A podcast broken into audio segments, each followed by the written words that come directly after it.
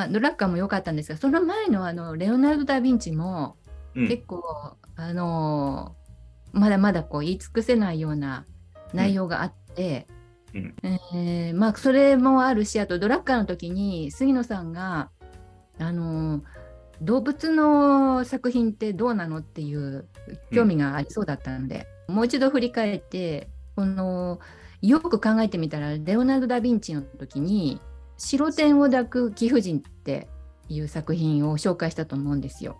うん。覚えてますか？うんうんうんうん。あのこれはスフォルツァ家のあの、まあ、ミラノ公スフォルツァっていう人があーおめかけさんに産ませた娘さんっていうことその人なんじゃないかなって言われている人なんだけれどもうんこの人とあと他に3人レオナルド・ダ・ヴィンチが本当にこの生きてる間にその描いた女性の肖像画っていうのはこの4点もしくはまあこのラベル・フェロニエールっていうのは、まあ、まだはっきり確定確定というところまでは言ってないようなんだけども大体この4点は残っているにしても本当に、あのこれだけこう力量があるのにダ・ヴィンチのあの女性の肖像画って少ないんですよね。うん。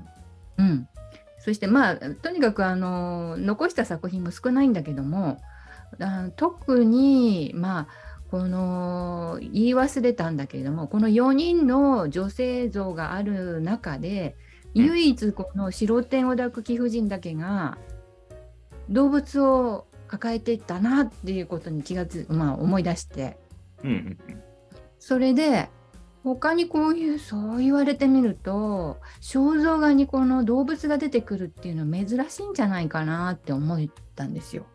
そもそも。いろいろなねあの貴族の女性を描く作家いろいろいるんですけれどもそれにしてもよっぽどの顔とまあ本当に23点のこの例外を除いては、うんほとんどないも何か動物らしいものはいないんですよ。うん。うんなるほど。この時代でとね。この年代ぐらいでねこの時代うん、この時代もこれ以降も。あ、これ以降。うんうん、以降もほとんどないんですよ。うんそれでなんでなのかな？なんでこの女性がこの動物もそもそも抱えてるんだろうっていうところから今回調べてみました。ああ、いいじゃない。面白そう。うんうん。杉野さんどう思います？この女性像。なんなんでこの人だけ動物抱えてたのかってこと、そうそうそうそう。ええ何事情だろうね。ん何事情？って結構深かった？調べてみたら。ああ、そうなの。そんな簡単なことではなかったやっぱり。ええでやっぱりますますダ・ヴィンチすごいんだなと思った。ああ、そうなんだ。うん。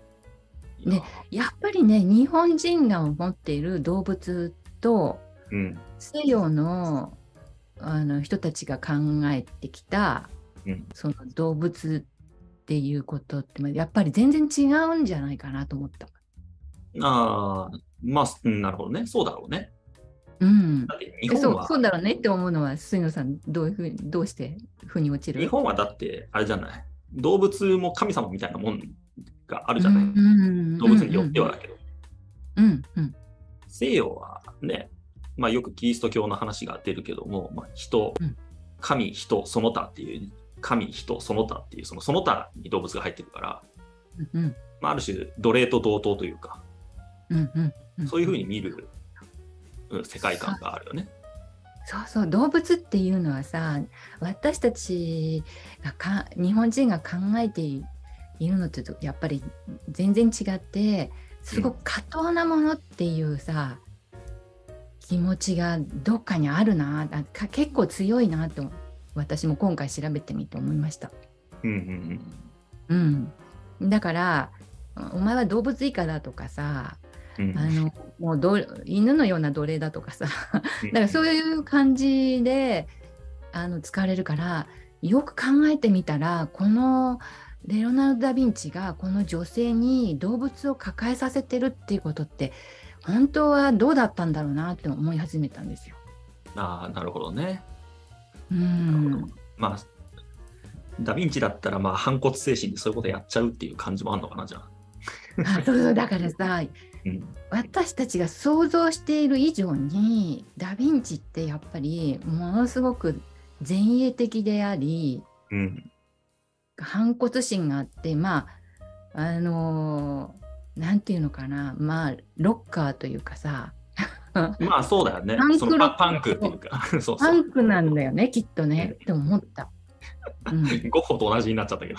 そうそうそうそう。ゴッホ系の要するにアウトサイダー系の側面がこの動物にこう出てるかなって思ったんですよ。うん。なるほどね。うん、それでうん、確かにそう思うえ思ってみると当時大きな仕事を請け負ったのはミケランジェロだしほらシスティーナで礼拝堂の天井がねで大きいああいうさ大掛かりな仕事を請け負ったしラファエロもシスティーナ礼拝堂のやっぱりこの壁画をねこう請け負ってっていうそこにダ・ヴィンチがないっていうのはさうん。やっぱりアウトサイねアウもうアウトローなんですよ。いや、そうだろうね。うん神様も信じてなかったって話だからね。ダヴィンあチは、ね。そそそそれはどこどうどうしてそういうふうに杉谷さんは知ってるの？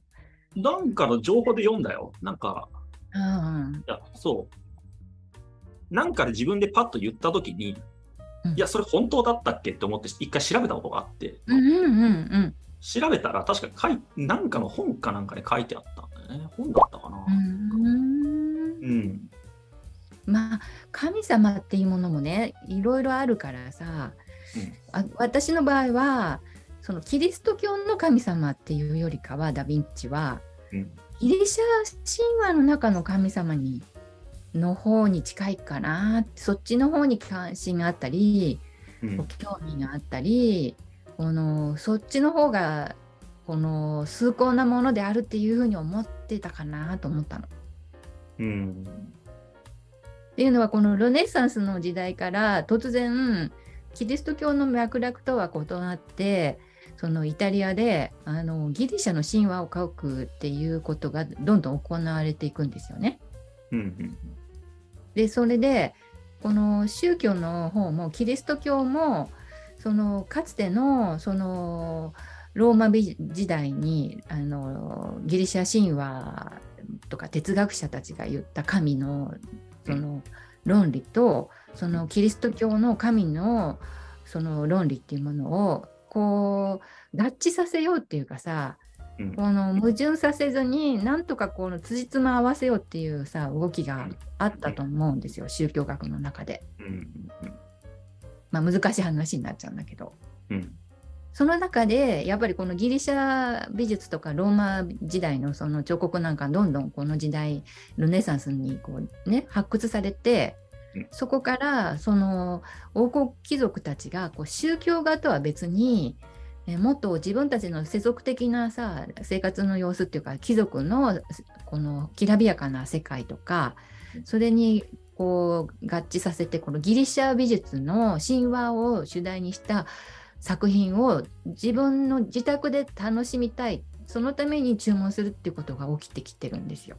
うん。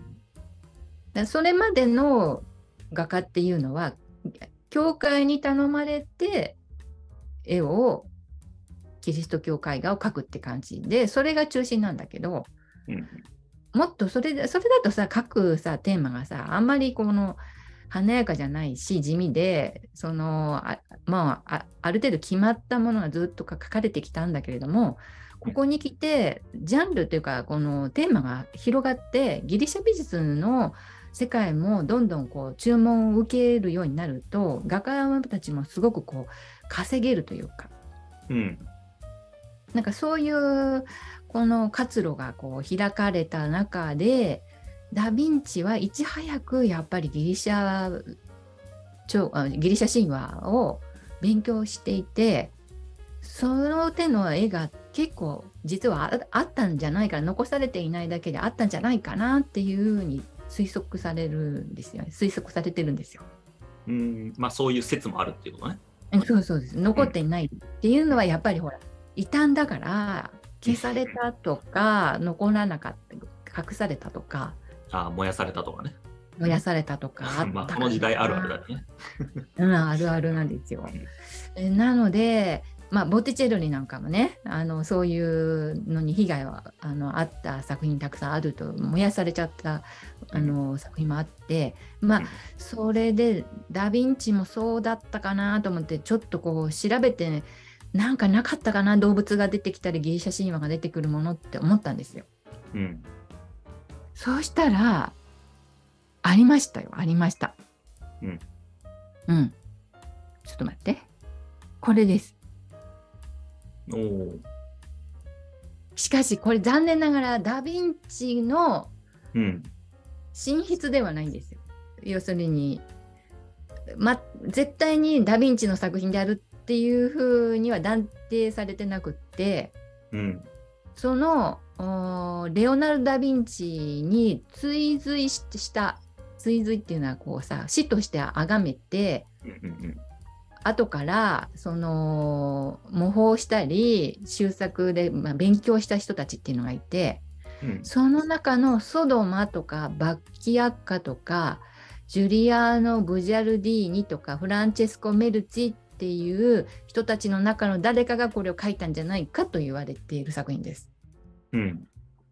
でも明らかにこれ雰囲気さこうちょっとうんダ・ヴィンチ風だなーって見た感じでもどう杉野さん、うん。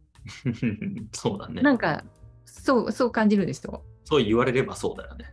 そうそうそうそ れでこう調べてみたんです。まあこの「レダと白鳥」っていうこのシリーズ結構いろいろあるんですよいろんな種類が。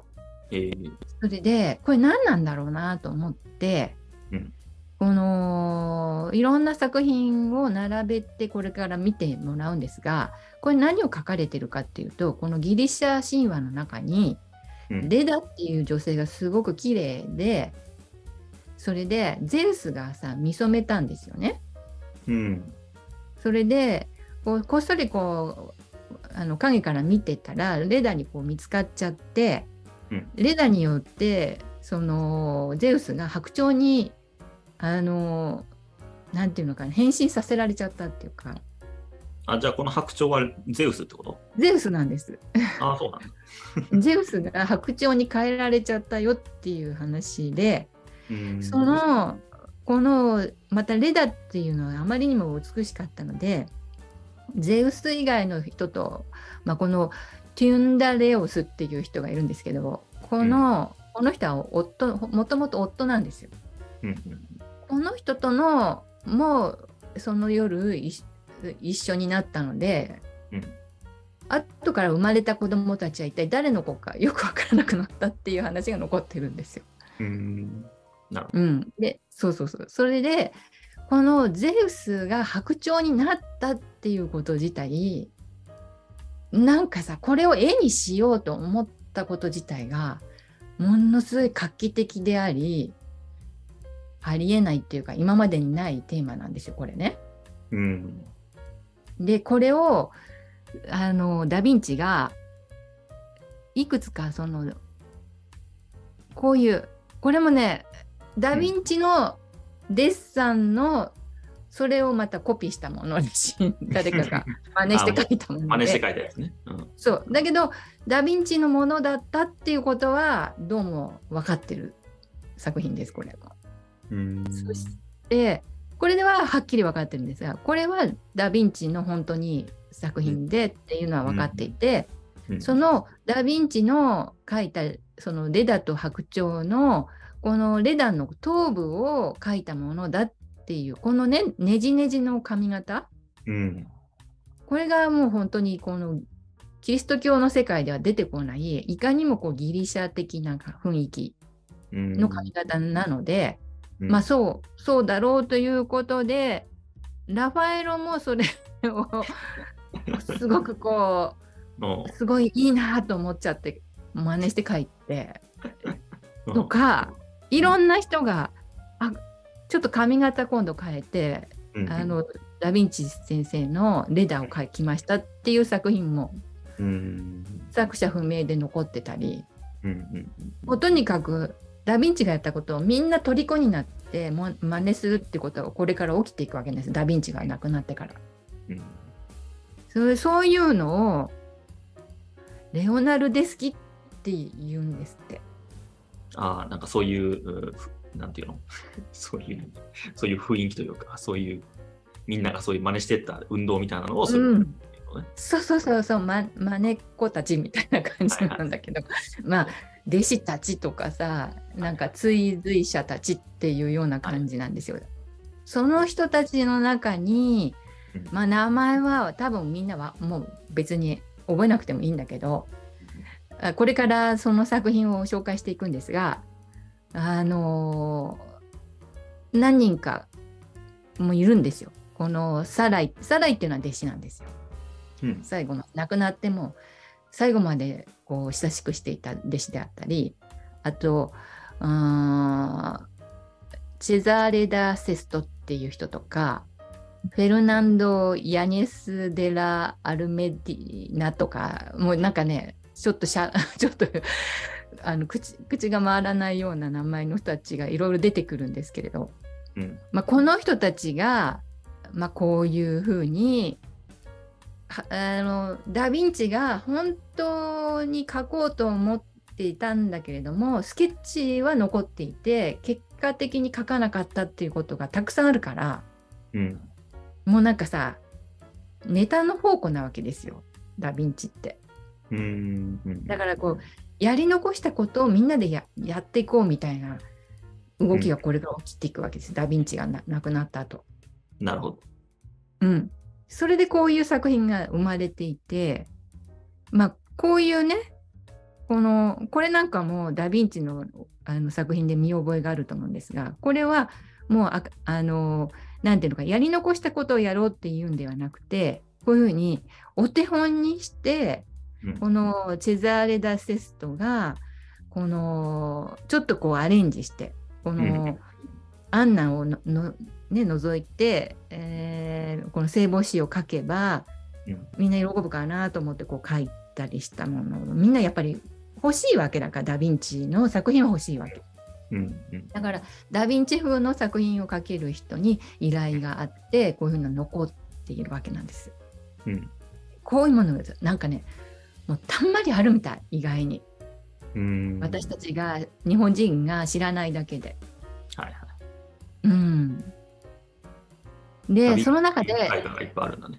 そうなんですよそれでその中にバッキアッカっていう人もいてこのバッキアッカっていう人があのー書いたんじゃないかっていう説もあるんですよこれね。うん。っていうのはなんかこう鼻が尖っててちょっとこう色が褪せた感じっていうのはバッキアッカのなんかこの特徴なので、うん。こうこう比べてみるとそういえばこれはバッキアッカの作品なんですけどこれね、うん。だからすっごい特徴があるのは確かにこのこれは作品としては似てないけどもうん。動物に関心があるっていうことにうん。何かダ・ヴィンチの流派をうん名乗っていい要素があるなと思ったんですよ。うん。結構いるね、動物ね。そうなんです。この中にね、なうん何人が見えます？杉野さん。こっち。えー、なんかキリン、キリンみたいなのと、そう、キリンがいるでしょ？まずね。これ珍しいよね。うん、その横牛でしょ？こっちでしょ？その後ろに白い馬。馬。で、まあ、この前辺にもいるよ。これ。うん、それね、ヤギとか、それなん、それ猫か。山猫みたいな。山猫みたいな。ちょっと野多分猫と虎の間ぐらいのやつだね、多分ねそ。うそうそうそう。それからね、この辺になんかさ、コヨーテみたいなさ、ハエナみたいな。そうだね、その、ブチ柄っていうかね。でこここれね、これなんかハリネズミですよ。うん。これね、うんハリネズミなの。はいこっちねうん。で、これほら、ウうサギ。うん。これは？それ何？熊？違うな。それなんだろう。熊ね、熊がいるんですよ、このう熊ロバの向こう側に。うんうんうん。で、ヤギだったり。鹿がいて、ヤギと鹿がいて。うん、なんかこの鳥がいるんですよね、とにかく。うんまあ、とにかくねよく見てみると動物だらけで、うん。こんな絵はちょっとねキリスト教絵画の中にこんな動物がいっぱい出てくるってことはないんですよ、まあ、まず。まあ、せめてねなんかこの神様が人間を作る作った時にうん。いろんな動物も作ったみたいなことがあってなんかユダヤ教の絵画の中ではだから旧聖旧約聖書の中ではちょっと出てくることもあるんだけどもまずこのカトリックのねキリスト教の教会ではそういうものを飾らなかったのでうん。やっぱりこれ見てもこのバッキアッカっていう人はちょっとこの異端な人だしうん。やっぱりダ・ヴィンチ流のこの動物に興味のあるなんかこの不思議な世界を持つ人だなっていう感じは私はしたんですよ。うん。うん、それでまあこれもバッキアッカかなとかっていうのでそれ以外にもいろんなこれはチェチェザーレ・ダー・セストによるこのダ・ヴィンチのうん。作品を模写したものだとされているものでこれもなんかねこの白鳥ね。なんかさやっぱりさ苦手かな私ちょっとね。このさダ・ヴィンチ流派のこのダ・ヴィンチデスキっていうの？うん。ダ・ヴィンチデスキってさなんかさちょっとこの本当異教の異端の画家たちみたいなところあるなという感じがうん。するんで。す。なんかさ悪魔教まではいかないけどさ あそっちの異端ね。うんなんかさそういうなんかわなんか変な宗教に入っちゃってたかな そういう言い方は悪いかもしれないけどさ なんかさ悪魔崇拝とかしてたかなとか思ってしまうような画面暗い暗い画面なんですよねだなぜか。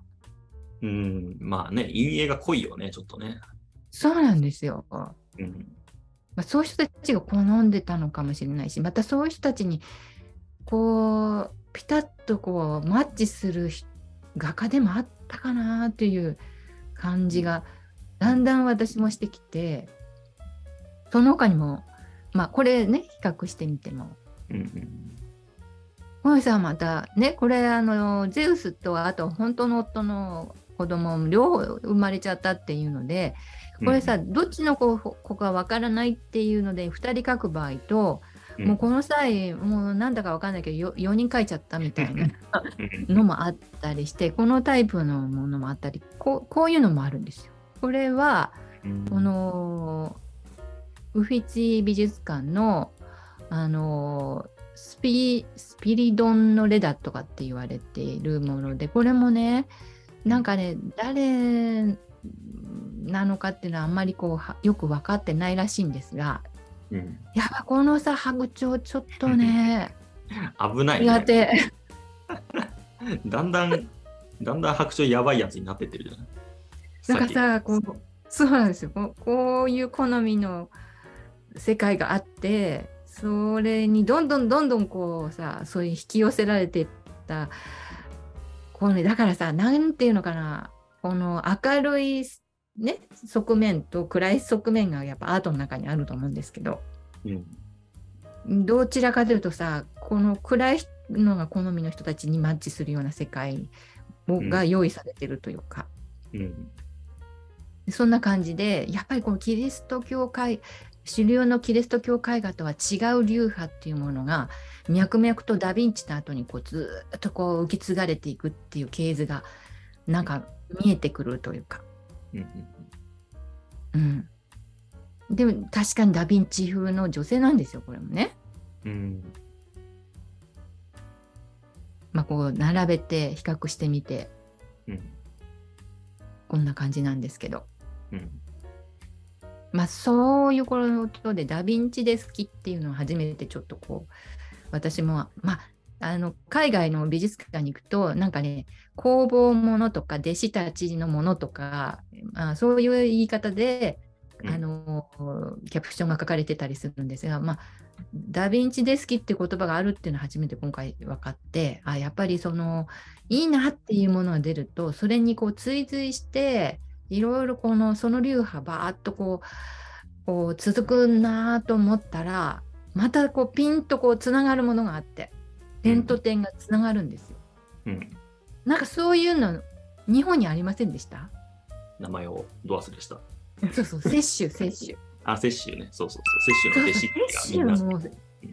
みんな摂取流のさ風景が描こうと思って水墨画描こうと思って、まあ、弟子になってうん免許改伝になると雪舟からそのお手本にその風景画をもらって、あのなんか独立するみたいなそういうのあったじゃないですか。で、うん。みんな雪舟風のさどっか真似してこう風景、うん。それあの全く同じじゃないんだけどちょっとずつこう改良したりして自分らしさとか出して描いてたじゃない。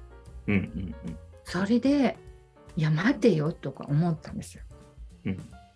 なんと雪舟とダ・ヴィンチってうん。同じ時代だったんですよ。おお これすごい発見だと思わない？なんかさど。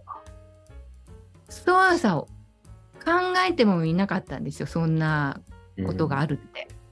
これみちょっと年表見てください年表。私なりの大発見なんだけどえー、あ、丸々かぶってるじゃん。丸々かぶってる。雪舟なお坊さんだったから長生きで。うんうん。終わったのがちょうど同じですよ。ダ・ヴィンチ。ねほぼほぼ同じじゃない？10ほぼほ年ぐらいしかぼ、ほぼほぼ同じ時時代。うんだ世界はさうん、やっぱり同じなんだよね。一つなんだよ、やっぱりね。人類。まあ、こういうことはね、歴史上結構あるからね。うーん。だからこんなさ、アジアの端っこのね、うん日本でも同じようにさ、この画家がね、このやっぱりほら、雪舟もさ、どちらかというと、狩野派と比べたらさ、全く違うね、あの当時の主流派ではないから、うん。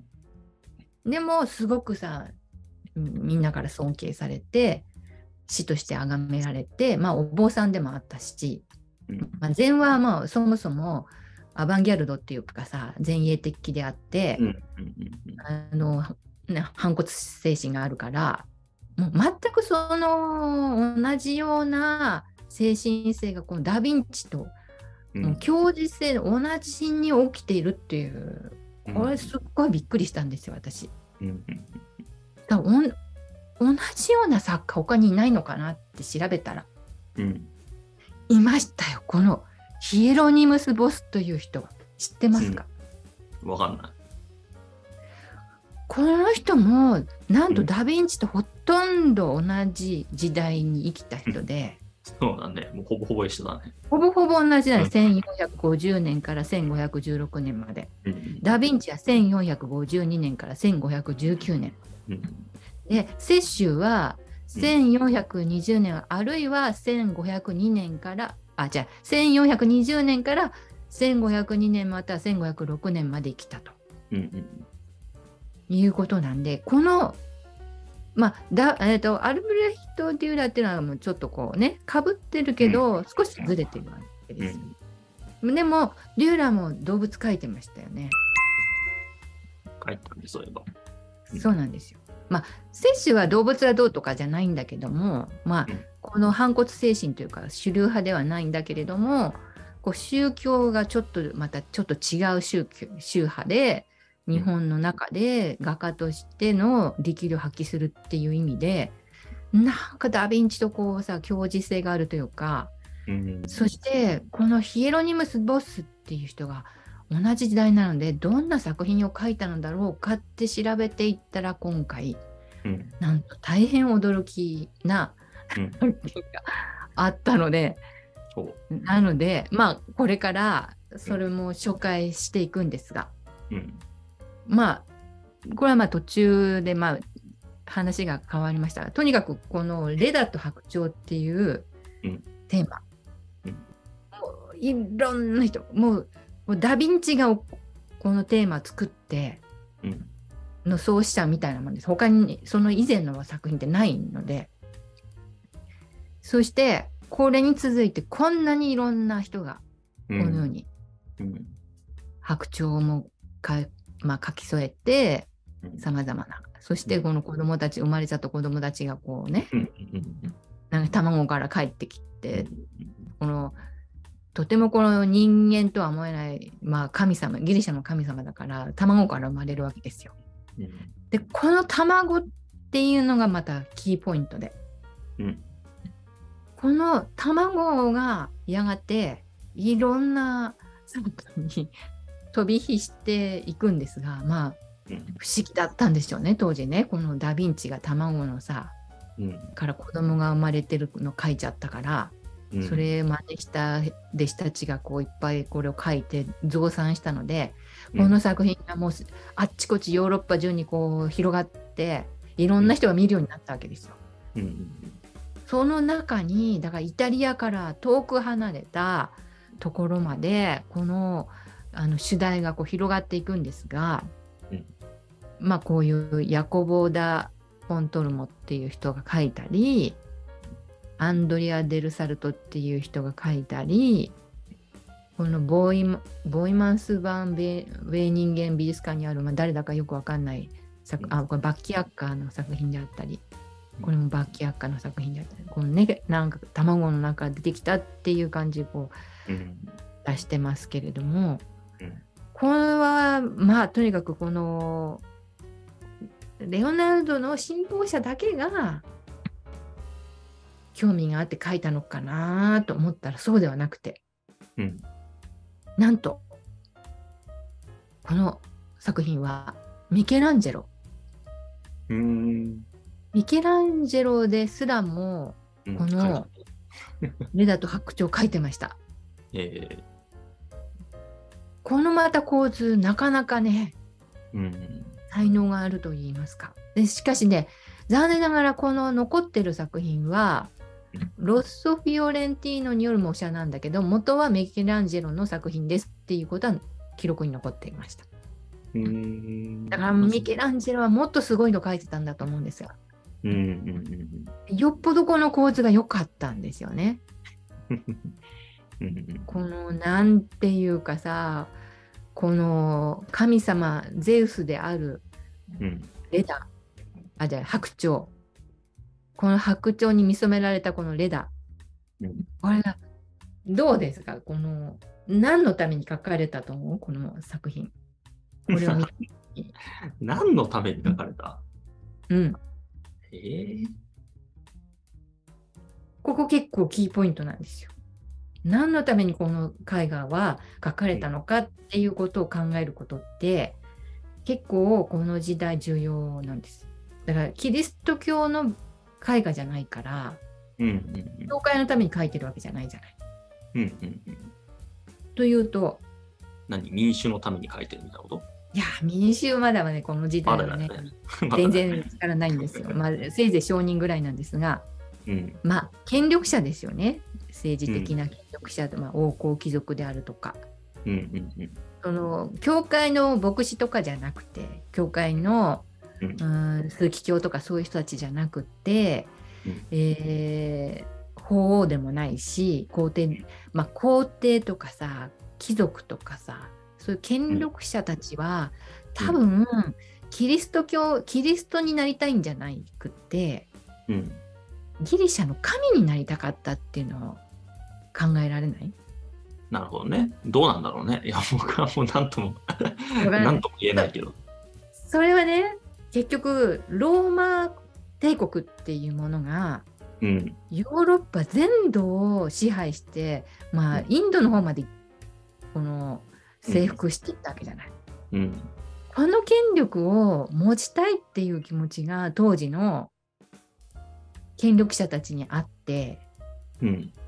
このゼウスっていう人間はあ、うんゼウスっていう神はには自分がなりたいっていうのがどっかにあったと思うんですよ。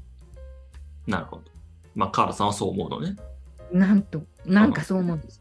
んだからうんこういうものが書いても許されたんじゃないかなっていう。うん。ということは相当この時代はキリスト教が権力が弱まってきていて、うん。あるいは大敗してきてるのかもしれないんだけどその代わりにこの武力でこの国々を制圧したりこう領土を広げていくその貴族や王公たちにこの権力が集中したりそのお金が集まってきたりしていてうんこれだけの絵が注文できたり手に入れることができたしうん。そういう人たちから仕事を得て、潤っていた画家たちが生計を立てられていたっていうことなんですよ。うん。うん。うん。うん、それはこの作品からすごくこう想像できるなと思いました。うん。うん。だからうんキリスト教絵画だけではなくみそのキリスト教のねシスティーナ礼拝堂はあれバチカンだからキリスト教のための絵だけではなくて、このようにギリシャ神話をテーマにした作品もミケランジェロはこう請け負ってるというか。うん。うん、っていうことでこうこんなずっと後になりますけどピーター・パウロ・リューベンスっていう人もこれをもうあの模倣してミケランジェロのこの作品を、まあ、お手本にしてこういう作品を書いて残してますし、うん。結構たくさん書いてます。でまあその後のコレッチョみたいな人もまた違うバージョンでこう書いているわけなんですがうん。ベロネーゼも書いてるしうん。もっと下がって近代もいました。うん。こんな可愛いのが。ここまでも来るんだなって思ってびっ結構びっくり。マリー・ローランさんに「レダと白鳥」という作品がありました。うん。えーまあ、モチーフ同じでやってるってことだね。そうなんです。うん。ななんかすごいこの今までのねこの、うん さあエロチックなさ雰囲気からはもう全然打って変わってなんとこう少女趣味な 今まで書かれて、まあ、今のもあったんですねちょっと大人っぽいローランさんの絵もあったんですがうん。なんともう思いがけない人がレダと白鳥を描いててびっくりしました。お想像想像を絶する これは。想像を絶するの？絶する人が書いてましてもうびっくりしました。えー、書きそうもない人近代絵画の父がうん。はい書いたのかとびっくり。仰天。お。これがお。セザンヌのレダと白鳥です。ああ。え いやーセザンヌこういうのも書くんだと思ってちょっとー、びっくりした書いてたな。え結構やっぱりみんな好きだったみたいで「レダと白鳥」っていうシリーズは、あのこのバージョンー、うん。元はといえばダ・ヴィンチが開発してうん。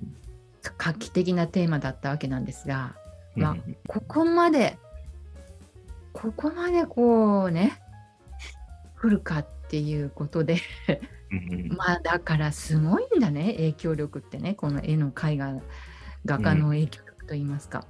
そうだね。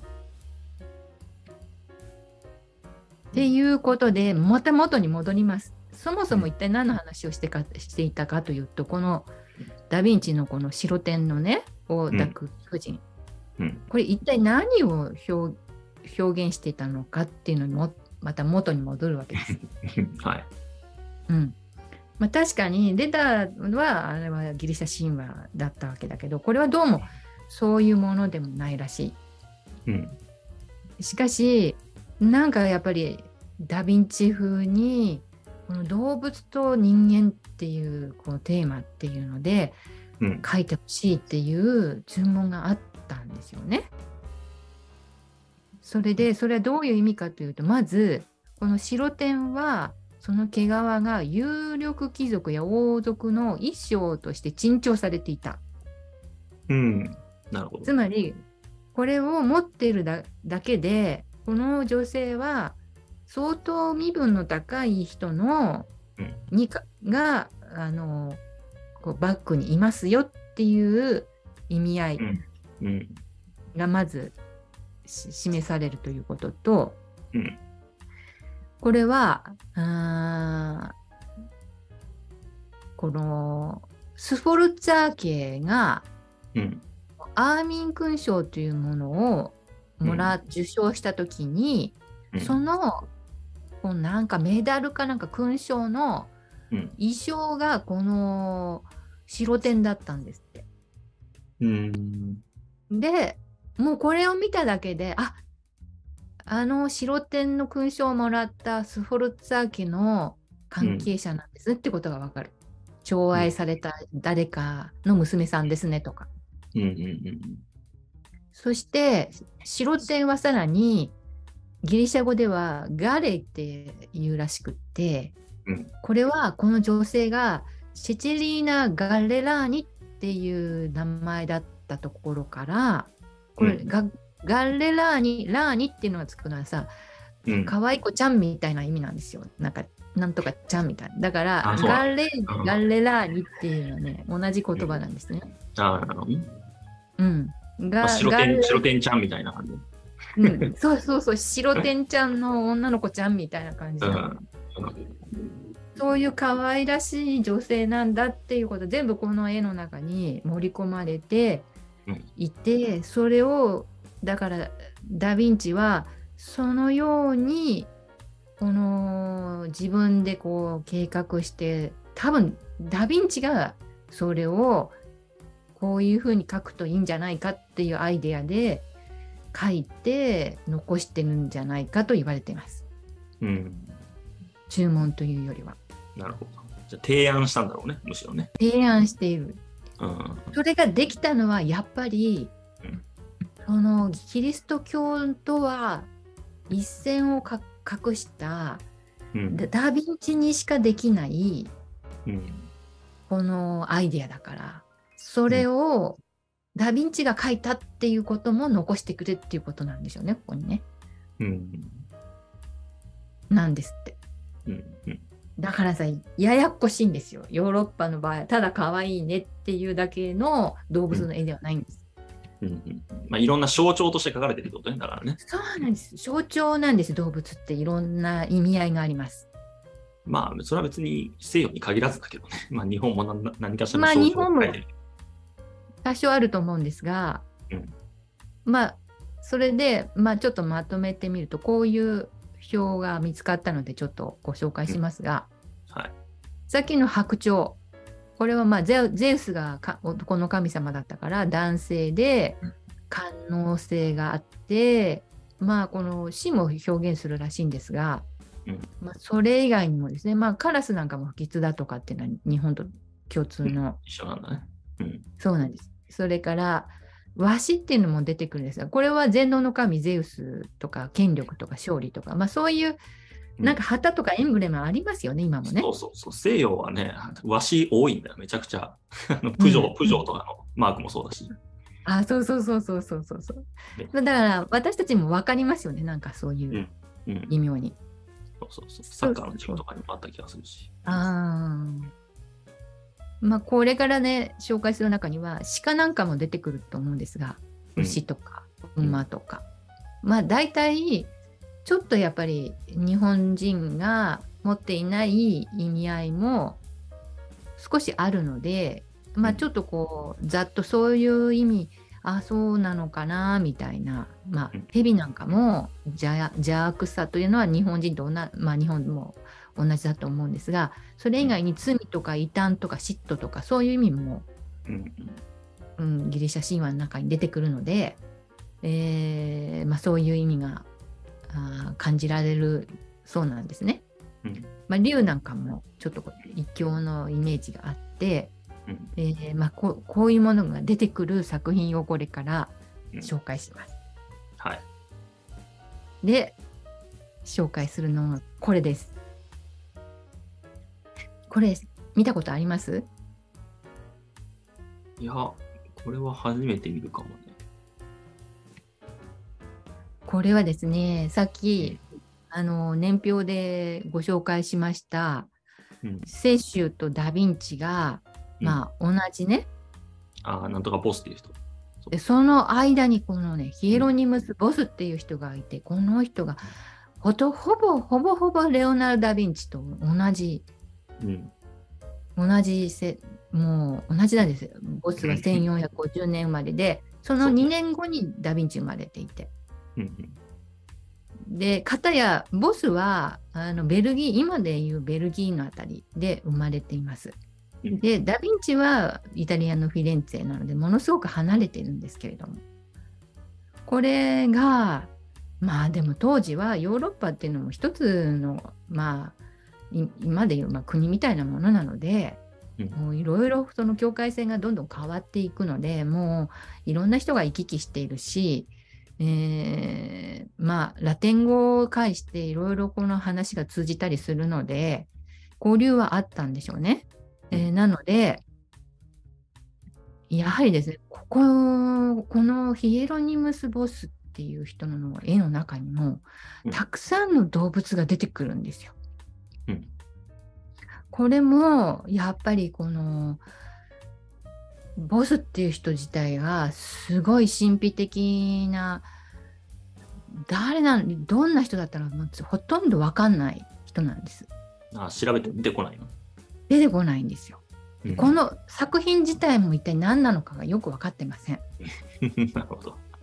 そう。そして、その、この、その割にはですね、まあ、キリスト教的な部分もあるんだけども、やたらめったら動物ができ出てきて、こんな作品は当うん。時キリスト教の絵画にはないので、うん。で、も、しかしながらキリスト教絵画風の構構成なんですよ。この、うん。実はこれはこのぐらい大きくてですね教会に設置できるような大きさ大きさで、うん。こんな風にやっぱり以前あのーグルーネバルトで、あのー紹介したと思うんですが祭壇画っていうものがキリスト教の絵画キリスト教の教会に飾られるんだけど、うん。こここに普通はそのキリストの卓形とかが書かれていて、うん。両翼に例えばあの聖ヒエロニムスの誘惑とかさうん。なんかさいろんなその教会にまつわる聖者のこの話が書かれてたりするものなんですよ。うんでこれは開けるようになっていて閉じられるようになってるんだけど閉じるとこうなってます。うんこれは一体何なのかっていうとこれは天地創造っていうのだからなんとなくこのキリスト教っぽい感じもあるんですよ。うん神様がここにいてうん一応聖書を持っていてこの世界を創造しましたみたいなところから始まるので一見このキリスト教の教会に展示されてもいいものなのかなと思いきや開けてみ見てびっくりっていう。うん。全然違うものが書かれてるっていう作品なんです。うん。うん、それでこんな作品は他になくってこれだけなんだなんだしこの人自身もそんなにたくさん作品が残ってない。30点ぐらいはあるんですがほとんどがやっぱりちょっと変わったなんか獣が出てきたり変わった人間が出てきたりする作品でうん。人の深い作家なんです。うん。で最近、まあ、2016年にうん。この映画がもう珍しくこの生誕500年祭というのがありまして、うん。ぼ没後に没後500年か。うん。没後500年とかっていうのでこの映画ができました。で、うん。フェスティバルもあったんですよ。なんかこのうん。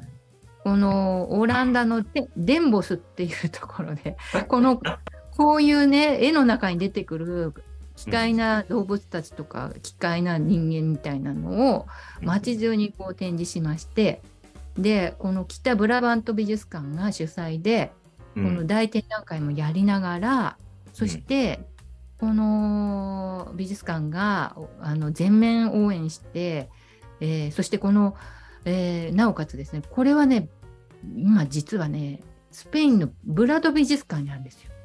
うんこのプラド美術館がなぜこの大事なオランダの絵画、まあ、かつてベルギーだった、うん、あそのそこの土地からこのヒエロニムスの作品がここまでたどり着いたのかっていう話もこれからするんですけれども、うん、まずこのプラド美術館も大体全面協力して、うん、えー、素晴らしいこの映画ができたんですがあまりにも地味で知られていないかもしれないんですが、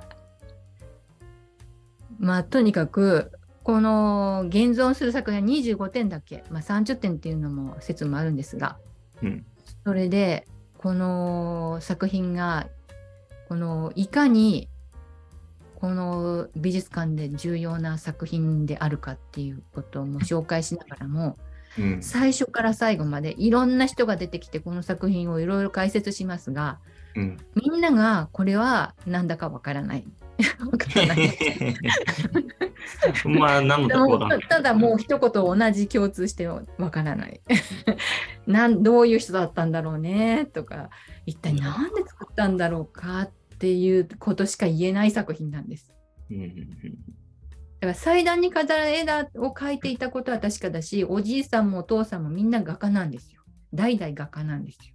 うん、で、えーと、だからキリスト教の絵画を描いていればよかったのになぜかこのヒエロヒエロニムス・ボスの代でこれだけ変わった作品が突然生まれてきて、うん。